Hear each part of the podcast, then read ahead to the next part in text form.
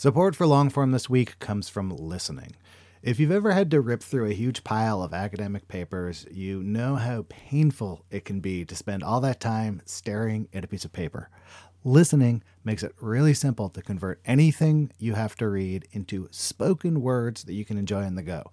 Uses AI to generate realistic voices that sound like actual human beings. Plus, it comes with a powerful set of tools that allows you to do stuff like skip over non essential text, but also take notes with one click. Your life just got a lot easier. Normally, you'd get a two week free trial, but listeners of Longform get a whole month free. Go to listening.com slash longform or use code longform at checkout. In 2022, Team Milk came together by sponsoring female marathon runners for the marathon in New York City. Today, they're more than 20,000 strong.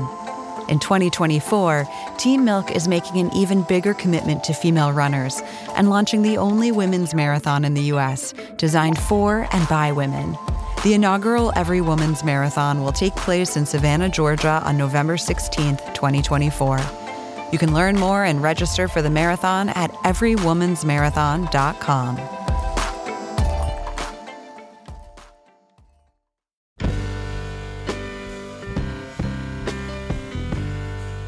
Welcome to the Longform Podcast. I'm Aaron Lammer. I'm here with my co hosts, Max Linsky and Evan Ratliff. Hello. Hello, Aaron. What have you got for us this week on the show? Very excited about our guest this week.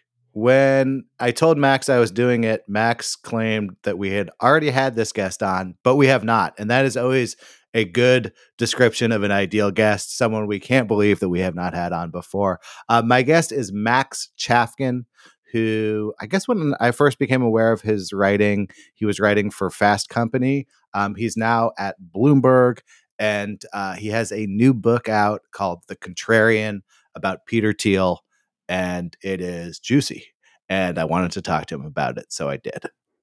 I know you like to talk about Peter Thiel. I've talked to you about Peter Thiel. I can't imagine what it was like for you to talk to someone who actually knows anything about Peter Thiel. This uh, this book's got some pretty great anecdotes in it. Literally before uh, this, I was looking at the title and I landed on a annotation, and the annotation was just an attribution for a quote assless chaps. So there's at least one reference to assless chaps in this book about Peter Thiel. That's all you need to know to listen to this interview. Feels like a perfect segue to just mention our new partnership with Vox. That's who we're making the podcast with these days. They've been great, and uh, it's a delight. Thanks, Vox. And now here's Aaron with Max Chafkin.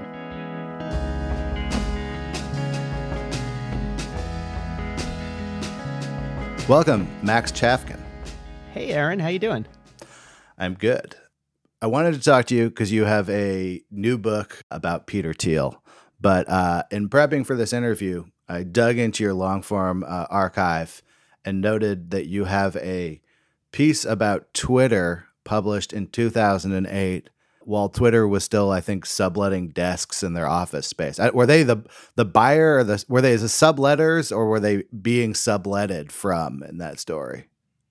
Oh my god. Uh I'm trying to remember. I think they were subletting it from a, another company that was owned by Ev Williams, maybe. Um like I like I could recreate the layout of the office.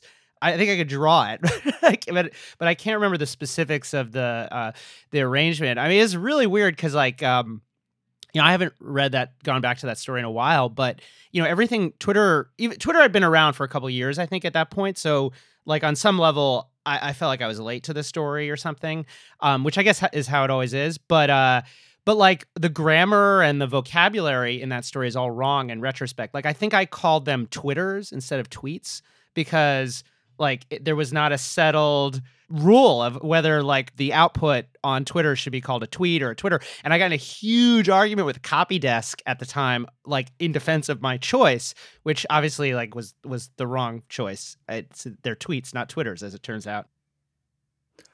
When you're stepping into a situation like that, where you may have the perception that you're late, but history will show that you're extremely early. And you don't really know sort of where you are on, on the swing of a company's trajectory. what do you do with that like as a writer? And, and, how do you think about gauging where you are on the curve and, and, sort of trying to communicate that to a reader this is probably like a self-serving assumption but like i sort of always assume it's like never too late. I mean especially if something is still growing. And so that's sort of what i told myself like going into the into the twitter piece like oh yeah this is like big with with like tech people but it hasn't gotten big in the in the larger world yet and that you know usually works although of course it doesn't always work. You could you get it wrong and then you end up writing like you know there are a lot of embarrassing or in retrospect embarrassing magazine stories that have been written that are just like talking about something as if you know it's the next big thing and of course it's you know it's actually you've caught it on the wrong on the wrong end of that. But i don't know. I mean i always think like journalists too often think the story has already passed them by and and usually it hasn't. Like actually you know the news moves quick but i think like i don't know like there's always more to say and you know i mean there's always like a history there's always there's always more that hasn't been written i think. So you wrote that story for Inc. magazine. Tell me about how you managed to get into writing about startups uh, in the first place. That's kind of like the beginning of the startup journalism industrial complex. Yeah that story came out in 2008. So I, I, started my career in like 2005, so three years before um, that that story came out. And you know, I was like a fact checker at Inc. And I think probably just because like I was the young person or something, I was like allowed to to cover uh, tech because like uh, nobody was interested in it. Um, and I just had been into that interested in that world like as a reader like you know reading wired in high school and um, just sort of being interested in like programming and and hacking. I mean i'm not a hacker but kind of but interested in reading about that stuff. And so i just sort of fell into it and uh, it was like a, a process of elimination or default or something. There was just nobody else who who wanted to do it.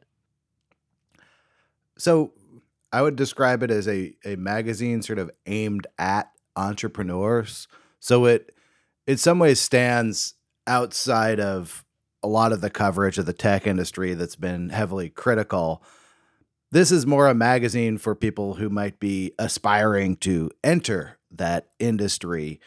How did that affect your sort of development as a writer and, and how did you think about that perspective going into those stories? So I always used to think about it in my head like it's like runner's world, but for entrepreneurs, you know, like I'm a runner and and uh, you know, it's like you get the like here are the best shoes and you know, here are some new training tactics and and yeah, obviously that's like a really w- different place that a lot of people like approach journalism. You know, I, I I didn't didn't approach it especially not initially as like oh i'm i'm here to you know hold people in power to account. Um, I mean, you know, there there are, there are ways, right, that when you work at a service magazine, you can tell yourself you're not just like, you know, you're you're doing good for the world. Like most of these small business owners, they're they're not people in power. They're they're people who need lifting up. So I, I told myself that, but no, I mean, yeah, initially it's it's just uh, trying to sort of empathize with what business people are going through. And I liked that at the time, um, be, just because empathy is a good way to like, you know, relate to another human. And I also just think small business and and writing about like that part of the economy is something that's just you know hugely important. And there are lots of you know really uh, cool stories in there that speak to the real life that most people live as opposed to you know whatever like a lot of business coverage is is focused from an investing perspective which you know I work at Bloomberg now and Bloomberg is very much committed to catering to investors and also to you know to writing about people in power and and and publishing you know important investigations and stuff. So it's I I definitely think uh, both are important but I don't know it, whatever it gave me a different perspective. And I, I certainly you know drifted away from that. Like I don't really you know I'm not doing service journalism anymore at least not in the in the kind of strict sense. Although i think a lot of really great journalism could be described as service journalism. It's just it's just not it's a little bit removed from the runner's world thing but um, where it's where you're explaining some piece of the world to people and and helping them you know make sense of their lives. And and i think that people tend to kind of look down on that kind of work but i, I think it can be really powerful and moving and etc. I think the most memorable piece that I read from you during that Inc run, I think this was for Inc. I hope I uh, am not wrong about this. Was you wrote about this Israeli electric car startup called Better Place? Am I getting that right? Yeah, Better Place. Yeah, yeah, yeah. It was actually for Fast Company, but but it was kind of in the same that same period. Same parent company. I'll, I'll, I'll allow it. Exactly. Yeah. Yeah. So I, I guess I wonder if you could talk about that. That like the default experience for a tech business is most things just fail. What did you find in writing about a big failure? Yeah, yeah. So it was an Israeli uh, company that was, an, you know, competitor to Tesla. It's, uh, you know, been forgotten now with Tesla's success, but but their idea was they were going to have these like cheap electric cars and the batteries were going to be swappable. Instead of having a, a, car that you charge, you would bring it to a basically like a gas station, and they would take the battery out of the bottom of the car and put a new battery in, you know, in like five minutes, and um, which is you know that's a clever idea and and uh, whatever, it's kind of interesting on its own.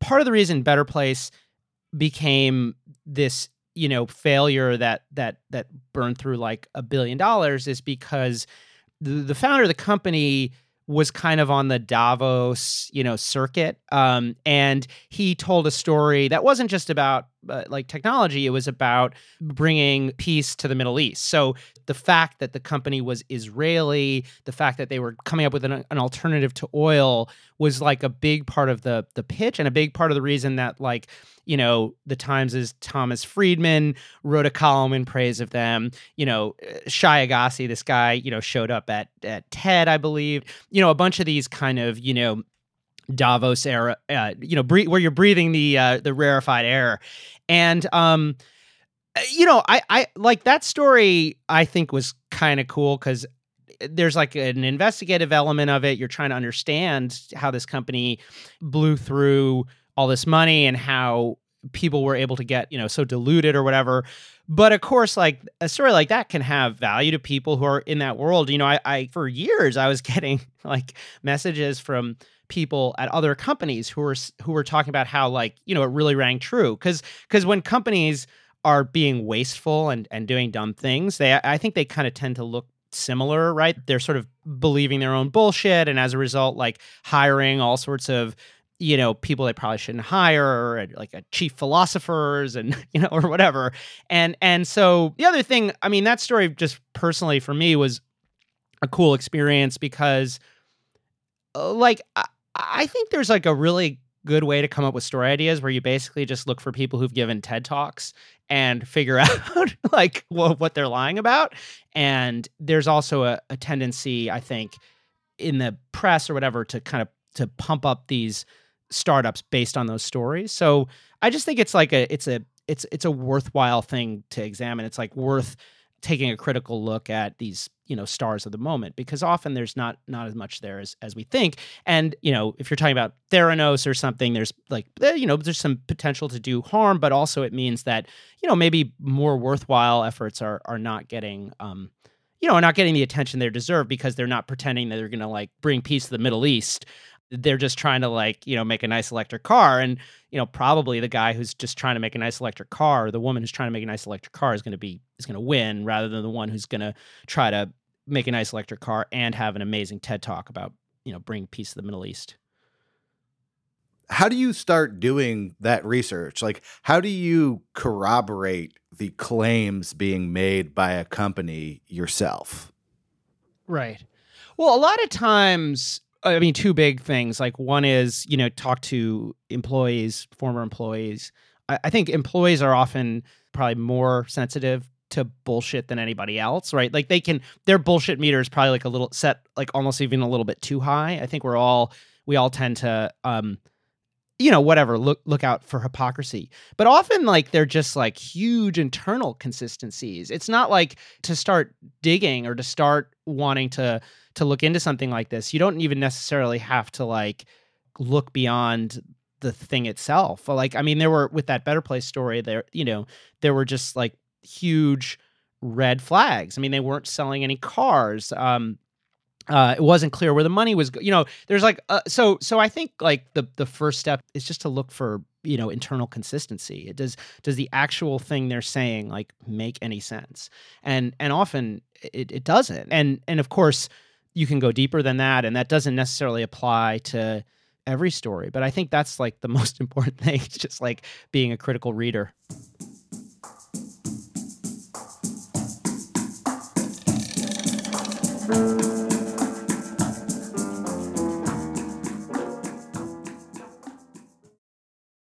Support for long form this week comes from listening. If you find yourself behind the eight ball, needing to read a bunch of academic papers or journals or any kind of dense reading material, you might make your life a lot easier by checking out listening. It takes anything articles, books, PDFs and turns the text into spoken word that you can absorb no matter what you're doing. The app has lifelike AI voices complete with emotion and intonation that creates a realistic and pleasant listening experience. So I had to go into the city for some meetings. I needed to review some PDFs, threw them in there, listened to them on the way. It was both pleasant and I kind of forgot that I wasn't like listening to a professionally done audiobook or something. Like very quickly, the voices sounded totally natural and human to me. This listening app might just transform how you consume reading material, and you can give it a shot yourself risk free. Now, normally you get a two week free trial, but listeners of Longform get a whole month free. Go to listening.com slash longform or use the code longform at checkout. Listening. Your life just got a lot easier. Vox Creative. This is advertiser content from 26.2 Team Milk and their new docu-series Running Sucks. Is running the worst? Yeah. Do you love it? Do you hate it? I hate it so much. I hate it so freaking much. That you're a real runner now. I hate it. I'm Abby Ayers, a 37 year old mom from Utah who found herself running across the Manhattan Bridge in my first race ever. Running Sucks celebrates women who run and the running communities that carry them across the finish line. Running helped me in so many ways postpartum. It really is about taking my power back and proving myself wrong. For every person like you, I'm telling you you belong, and I'm telling you you can do it. I never thought the words would leave my mouth, but yes, I'm planning on running a marathon. laughing, because, like, who would have thought? Watch Running Sucks at runningsuckstheseries.com and learn more about how Team Milk is helping women runners across the country conquer their next course.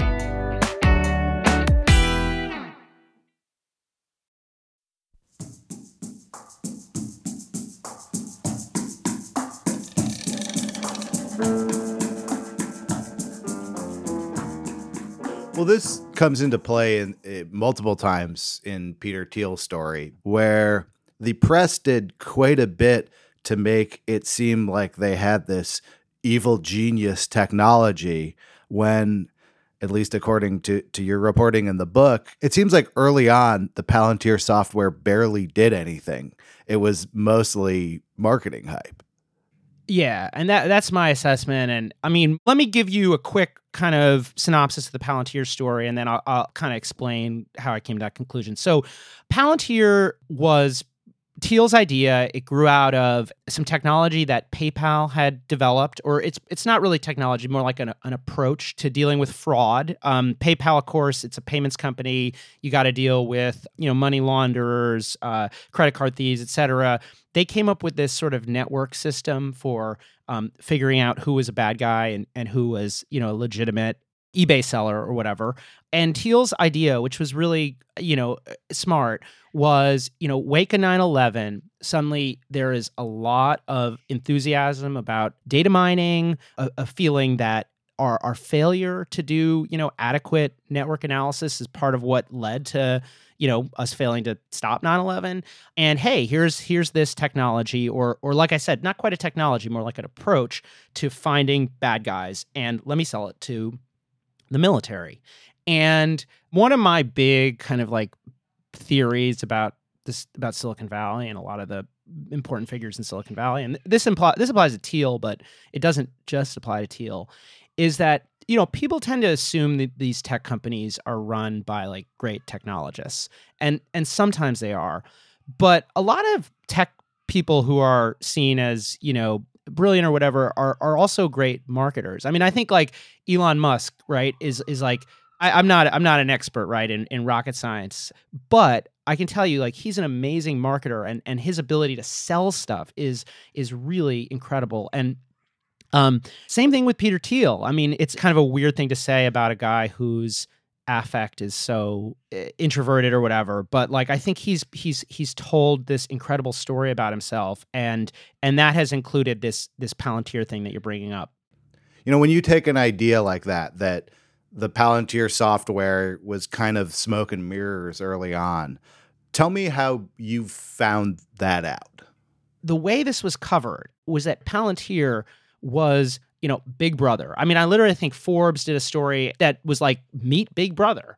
And, you know, that was, of course, the aspiration, but it wasn't necessarily um, what they were at the time. And the thing that really unlocked this for me, I mean, there's there was some really good reporting. So the thing I'm doing first and foremost is just trying to read everything that's out there and try to read it critically. And if and you looked at the reporting, there were sort of two threads. There was the the Big Brother thread, and then there was this kind of trade magazine type thread that nobody was really paying attention to. How Palantir was having trouble selling their software, and how they had all these contracts. They kept announcing contracts with like Coca Cola and you know Pepsi. I, I, can't remember the the specific uh, companies, but you know they were they were they had these big contracts, and then they were um, Um, quietly being canceled. And so there's like an inconsistency there, right? Like it's it's Big Brother, but no one wants to buy it. And and that's what kind of got me interested in it. And I, and I think like I think both of those threads are are worth pulling because Palantir definitely has, you know, important implications for privacy. Like I, I think that it, you know, if you're concerned about privacy, it is worth being concerned about Palantir and and and the impact it's had. But I think especially in the early years, they were sort of making it seem like their capabilities were maybe a little scarier than they actually were. The thing that really first unlocked it for me was was, you know, talking to a customer who gave me kind of a frank assessment of the capabilities of the software and it was like you know it was like kind of night and day from from what i had read and from there you know started talking uh, you know to former employees current employees and you know w- the story that i heard was was this kind of consistent um, thing, which is that you know for years and years and years the company was really having trouble making the software work. I think that there's a urge generally to use the cult of personality around the founders as a way to understand the essential nature uh, of the companies. I wonder if you could sort of talk about your experiences around that and is that an effective way to talk about companies and how did it play out in talking about i mean uh, Thiel is interesting because in the book you get to see his cult of personality uh, applied to several companies in distinct spheres. Oh man so many thoughts on this. So i think when you're writing about you know small privately held companies especially understanding the founder's personality is is like really important it's it's like really hard um, and companies where where like a single person still kind of controls the company. I mean, I think it's really hard to talk about Facebook in any kind of intelligent way without like understanding Mark Zuckerberg. If you're a nonfiction writer, that's like a, a gift from God. I mean, you know, that's a, a, a character who's who's in every room. You know, Thiel isn't in every room. You know, having a character whose influence works differently was was kind of uh, I guess like in some ways a limitation, but also like an interesting challenge. Because of course, influence can work in all different ways, and and like sometimes people are influential because you know they're in the room, but like a lot of really powerful people aren't in the room. In fact, they try not to be in the room because there are advantages to working through, you know, intermediaries and through loyalists. And and that's that's Thiel's approach. And the other thing, the other part of, of Thiel that I think is is really interesting and um, is that he's sort of leveraged this kind of cult of personality thing that you're talking about. I mean, he's he's created sort of an intellectual movement around himself. And so he doesn't even necessarily have to like be in the room because he's got this kind of large army of followers who are intellectually allied, who are um, for reasons that are are sometimes sort of authentic to their beliefs or sometimes kind of self-interested have you know strong incentives to kind of ape his ideas to push things in the direction that that he wants. I mean you know the paypal mafia thing it, it, I, you know in some ways i think it's cheeky but I, I think they're serious. Like it is kind of like a mafia in the sense that it's somewhat decentralized it's based on loyalty it's a network like it is it is like a, a mafia and it's just kind of like a mafia of money and and influence rather than you know protection racket or something. And i think that's been a really kind of like smart thing that that Thiel's done and it makes it hard to write about him but also kind of kind of interesting. For a story that's in some ways been heavily reported already what were the mysteries for you? Like what were the things that you didn't know going into this book that you felt like you needed to figure out so there are a few uh, a few things and often there there were cases where there had been like kind of a lot of a lot of reporting around it but I wasn't really sure how much to trust it. So, for instance, you know, the Gawker case and and Thiel's kind of effort to um to to destroy Gawker Media. Um there had been a lot of production you know around that story. But a lot of it uh, was basically one source and it was peter thiel because he had uh, he basically found this uh, writer ryan holiday who wrote a book about the case with access to thiel and it's very much you know it's it's like peter thiel's version of events. And you know when forbes reported that that thiel uh, had been the secret funder of this this litigation. Thiel went to Andrew Ross Sorkin at the Times and, and gave an interview. And so like the actual like account of his motivations of what exactly happened, it was all uh, largely, you know, based on, you know, a handful of stories where he had a he had a big hand like some of the the big ones were like trying to figure out okay like what what really happened like what was like the real um you know motivation for for for destroying Gawker? What what did he really do it in exactly the way that the Ryan Holiday book suggests? So so that was like one big category of things. Another category of things was like intellectual consistency. Like uh, one of the things that like attracted me to to Thiel as a subject is like he's so everything is like there's so many weird mysteries about his beliefs. Like how does a gay immigrant technologist come to to support Donald Trump. I mean, you know, specifically, who did he meet with? That that sort of thing. You know, what what happened? And like, you know, what is Peter Thiel and Donald Trump? You know, what what are these two people? What is two men who couldn't seem more different? You know, what do they say when they meet each other? And then, you know, there were some other you know weird little fun rabbit holes. I mean, Thiel weirdly was uh, had this like career as a hedge fund manager that people sort of forgotten about because it ended in failure. But there was a time when he was like the hot Wall Street guy, um, and it and and he was getting you know written up in Barron's and the Wall Street Journal, and and then he basically lost all his investors' money. And I was you know trying to figure out how that happened. Um, uh, so yeah, it was a, a, a, combination of kind of like meta questions and then sort of more like kind of traditional reporting questions.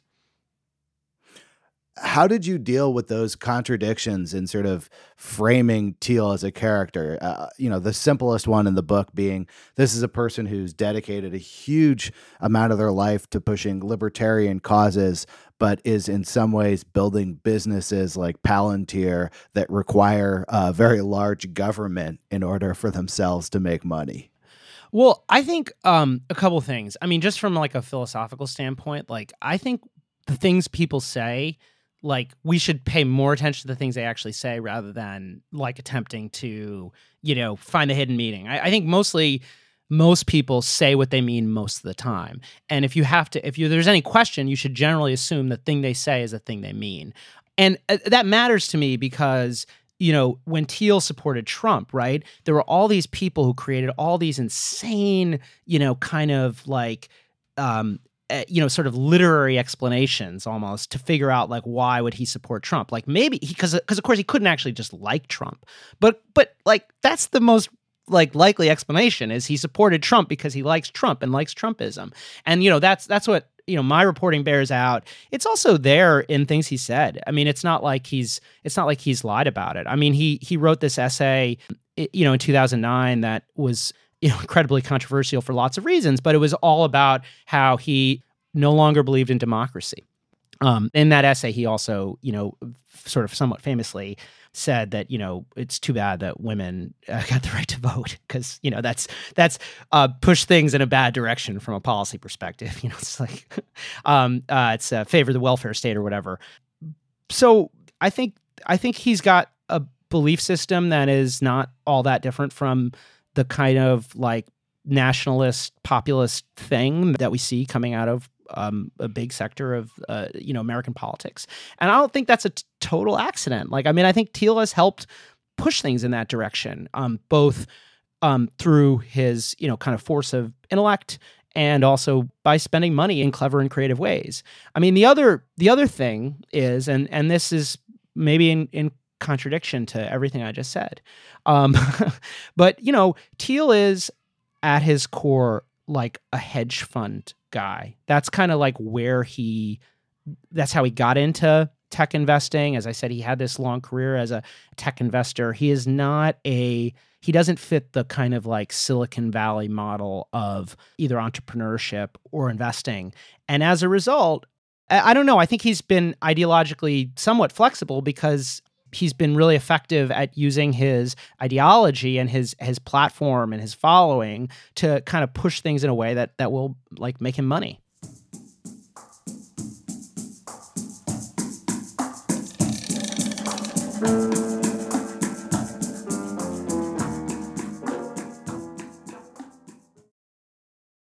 This episode is brought to you by Shopify.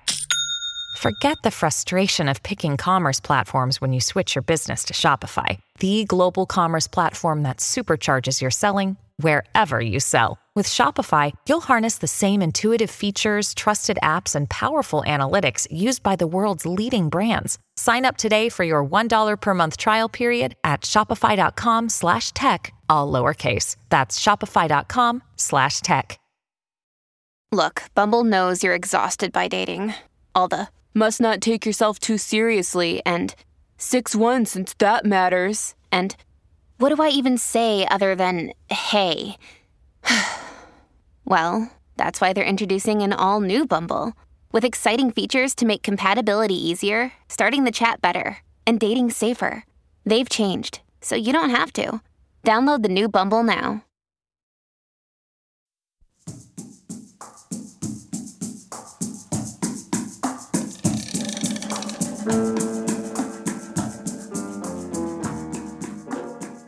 Well, this dovetails with something you said earlier, which is that, you know, if you have a, a press that writes about founders as these cults of personality, eventually that gets read by the people who actually work at the company and it becomes part of the company's DNA itself. I wonder how you think about that, how much you think that your own coverage has influenced people. And that's something you have to think about as you write the follow up stories uh, about the Twitters and these companies that you've been following for a long time. Yeah, I mean, I think the honest truth is we try not to think of it because it's pretty uncomfortable to acknowledge, right? That like that we're driving you know whatever like it's it uh, this shows up a lot in political coverage right? Like when you cover the poll does the does the coverage of the poll move the poll? Does it any um and i think you know that that certainly comes into play here and and um and it's uncomfortable. And it means that you know it just means that everybody who participates in journalism or whatever like has a pretty profound responsibility because the things that we write you know uh, matter. And um and I, I think you know to the extent that there's kind of like tech pushback on on press coverage. I, I think part of what happened, and may, maybe this is just something I tell myself to feel better about myself, but like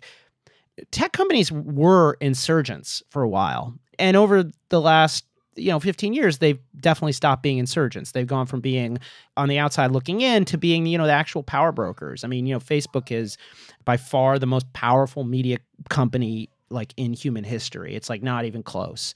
And not to like psychologize Silicon Valley too much, but I do think part of this kind of like the tech guys getting mad at, at the press, which that's a you know that's part of the Thiel story. That's like Thiel's going after Gawker. You know, has to do with the fact that the self perception even now has really caught up with with the amount of power that these companies have, and and of course it is starting to catch up because as you say, you know these employees employees of Facebook and Google and Microsoft and Amazon, they're all raising these issues now, and they're generating advocacy you know from within. They've they've sort of figured out that their employers are you know some of the most powerful people in the world and, and need to be scrutinized. So to me that's like an encouraging development and and probably like a natural development but it definitely if you've been covering this world for a long time there's a shift that, that has happened this book's really exciting you know for a book that just takes place in a bunch of like um, you know silicon valley boardrooms it's got a lot of operatic power because you can start to see how these niche ideas start playing out as the power base grows. So it almost feels like we're building these nation states and experimenting with different forms of the distribution of power, uh, no longer as a country, but even within these companies. Yeah. I mean, that was kind of like why, you know, uh, uh, in the end, like, I think it's important to write about somebody like Thiel is just, it speaks to the, the power that these companies have. And, and like, because, you know, this stuff has kind of been happening off to the side, this world of, you know, basically like trade reporters and things like that. I mean, you know, this world that I inhabited um, and in some ways continue to inhabit. Like, you know, we didn't we didn't bother scrutinizing because like who cares what you know Mark Zuckerberg actually believes when you know Facebook is this like tiny dipshit social media company. But like now, like I really care. And same thing with um with somebody like Thiel And so I I, I definitely think like uh, you know kind of like trying to understand the the ideas that have cr- kind of created these companies and like what what these guys actually believe has like you know real uh, importance and explanatory power and probably help us figure out how to navigate the next you know whatever 10 20 years. Did you have any concerns in tackling this story that Peter Thiel is someone who has put an entire publication out of business? Did it give you any pause about writing a book about him? Yeah it did. I think it was designed to scare people and to make other people who might write critical things, you know, about him, think twice about that. And I think Thiel talked about, you know, deterrence, right? Like that's the subtext. As somebody who cares about, you know, free expression and and scrutiny of of of people in power and the importance of journalism as a, as a thing like that is that is that's that's some heavy stuff.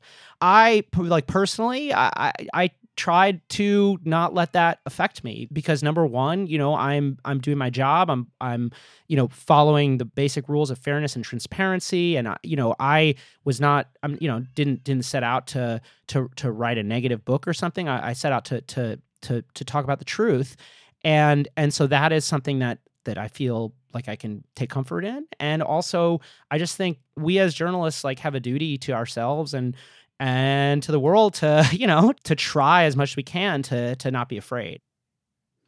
Is there any advice you could give someone who wants to take on a litigious or combative subject? Did you go about this in any way differently knowing that this is someone who who sues this is someone who will take this matter to a legal level uh, if threatened no, because I think you have to assume that anybody you write about. I mean, I, I think it's probably good practice to be always thinking about um, the potential for for legal threats and things like that. I mean, that's something that you know it's just a part of kind of um, whatever the news gathering process and things like that. So like I you know whatever at Bloomberg, you know, our stories go through a, a, legal vetting. I mean, every book by a major publisher, you know, is is legally vetted.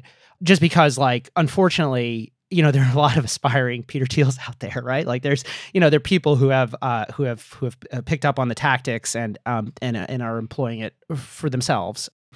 So I don't think there's like some there I don't think there's any big secret. I mean, I I I think with this project, like I I really just self consciously try to approach it like, you know, there's been a lot written about this guy, and I, I don't necessarily want to buy into any any particular narrative going in. I, w- I want to approach this fresh and and like with empathy and and with a sense of truth and i think that that is you know i mean such a boring piece of uh, whatever that's the most boring thing to say but but i think that's basically just what everybody should always do i i, I don't know um i think just like following the basic rule book that we've all kind of figured out is the way forward What excites you going forward um, now that you've been doing this for uh, you know almost 15 years now? What what is there still left to be uh, excited about, and and where do you see getting stories going forward? Oh, dude, I don't know. I mean, it's weird. I never knew how, um, you know, whatever. Writing a book, everyone tells you it's going to take a long time, but it, you never really appreciate it until, um, you know, until until you're there. Um, I continue to be really interested in um, in this world and in kind of the in kind of the confluence of power um, and tech. Um, I think you know I, I I'm not just saying this because I'm talking to you, but you know I, I do think like crypto and, and the world of crypto is something that is worth like paying attention to in that way because like because there's so much money um and because it's so new and so interesting and and i mean you know Thiel obviously is has played a role there um and so so i think like that that stuff i think is exciting um just from like a, a journalistic perspective Yeah, I mean, it's interesting you bring it out. I'll just take I'll just I'll just take any opportunity um, someone gives me to um, talk about crypto for several minutes because uh, it's the thing that's just running through my brain at all times. But I do see certain similarities in the way that the most sort of superficial coverage of the cryptocurrency industry reminds me a little bit of the superficial coverage of consumer tech startup products where yeah. like if you you would think that the failure of the Juicero product was one of the biggest stories in technology history just because people loved it so much. And I see certain similarities in the way that you know people cover NFT trading and some of the Yeah. more pop cultural elements of cryptocurrency. And in some ways it's a great dodge around the um smoldering ball of power and money that's being built um, to talk about the uh, the lighter side of. And I wonder, like, how you think about that in in choosing your own stories. Like, how how do you balance that sort of uh, destructive uh, power capability to destroy everything versus this one's going to make them laugh kind of coverage? Oh man. Uh so I, like the Juicero thing, I, I kind of feel like uh not to defend the media here, but you know, like I kind of think that was like I, I- think the media, you know, treated that uh, kind of appropriately and it just it was just so funny that you know it sort of took off and became a meme or something i don't know um I, I sort of feel like if you look back at the at the original coverage of that it's proportional. It's not treating it as if it was like this gigantic thing. Um but i don't know. I, t- I take your point and i i do think like i mean to me what's really interesting and I, i've been thinking about this more since i've been at bloomberg and and been more exposed to like um the world of finance. Um it's this like really like arcane uh world where there's like uh, it's got its own language. It's got these like kind of mysterious practitioners uh, it's like pretty intimidating if you're on the outside and like most tech people like don't really like understand it super well and i think that's like a really big opportunity like i think that's part of what is appealing in crypto to a lot of the people who are who are getting into it and it also make, makes it like really hard to cover because like do you treat it as a you know finance phenomenon? Do you treat it as a, a, like an investing phenomenon? Um do you treat it as a technology? It's phenomenon. It's kind of all three. Um uh and and as you say uh especially now with the like you know there's this like big interest group of of of crypto heads who will basically read you know who who who are in some ways directing the coverage now at this point. Like there's certain crypto stories right that guaranteed to get a lot of clicks because there's this kind of like built-in audience. Like it's it's it's um it's big they're engaged and and like if you cater to them you can you can um you do pretty well. And so that that creates challenges like when you're trying to reach people who are outside that audience and also trying to just like cut through the BS and, and like really understand it. It's it's it's not easy. And I like I haven't figured it out. And that's kind of what I think that's sort of what's exciting. And I, I totally agree. Like the the power aspect of crypto has been given the short shrift because it's so goofy and you know it's like it's fun. I mean the, the, the the goofy stuff is also like really fun but you know i think i agree like there's there's a whole other side that we're I, you know i think people are only now starting to explore and that has you know they're just like real challenges in terms of how do you write about it and that that i haven't totally figured out yet.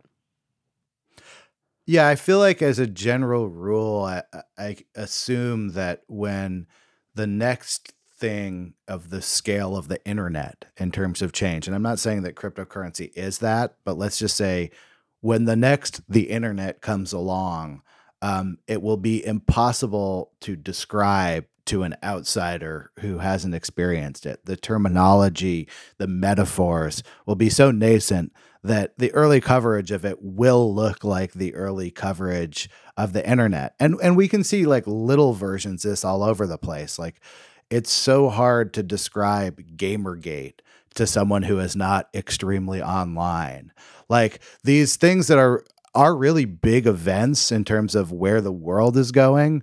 Um, if you don't have the the sort of proper grounding in them, it's almost like you'd need a, a, you know 500 pages of backstory to even get to the start of the story. Yeah. Yeah. And and like when you go back and read you know i spend a lot of time whatever reading old coverage of um you know from the 90s right of the of the original dot com boom. And and as you say like a lot of it's wrong.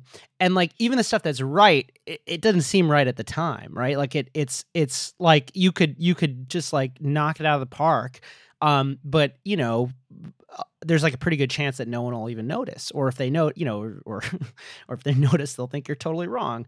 Um you know there was some like great there's like a there was like a a, a, story written in like 1996 in Fast Company that like really described the kind of like Thiel ideology and this whole like ideological thing that was happening that is happening that had happened that then happened for like 30 years. Like it really got it like you know pretty pretty uh, you know on point and um and like you know I had never heard of it you know like like I, I don't think it I, I, you know, sometimes like even even being right doesn't doesn't matter if if like the rest of the world like, you know, whatever hasn't hasn't caught up. Um, I don't know. I mean, it's it's it, uh, it's hard to know what to you know what the next like. I don't know. Like as journalists, like it's it's hard to know like where to like to direct your energies because I don't know. There's there is like there's a tension between you know what audiences want and like I don't know what like what is ultimately going to be the most interesting and fulfilling and all that. Um, but I am really excited to like actually get in and like you know start writing some stories again. I miss magazine writing is um is so much is so much fun and uh, I don't know in some ways whatever book writing is fun but but there is something kind of special about about the kind of like quicker um, pace of of like a magazine story. Well, um, thank you so much for this interview. Yeah, my pleasure. It was really fun. I'm glad we got to. I'm glad we got to hit the crypto thing. I was getting worried when you hadn't. You know, nasty. I want to let people bring it to me. If I start bringing it to the world, um, I'm worried that the world will not be receptive. But uh, I'm also glad we got to talk about it. And thanks for all the uh, all the insights. Thanks, Aaron. Really, it was really fun.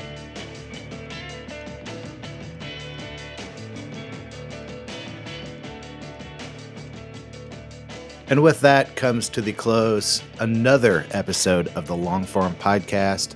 I'm Aaron Lammer. My co hosts are Max Linsky and Evan Ratliff. This episode was edited by Jackie Sojico. Our intern is Susan Peterson. I want to send a huge thank you and congratulations to our friends over at MailChimp and, of course, uh, our friends at Vox who produced this show. We'll be back next week.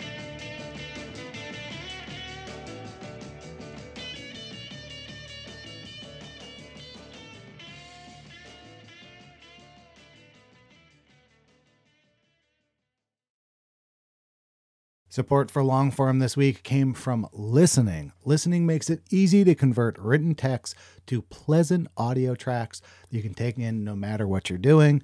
It offers AI voices that manage to express emotion and correctly pronounce complicated technical terms, all while sounding like actual human beings, not robots. The listening app might just transform how you consume reading material, and you can give it a shot for yourself risk free.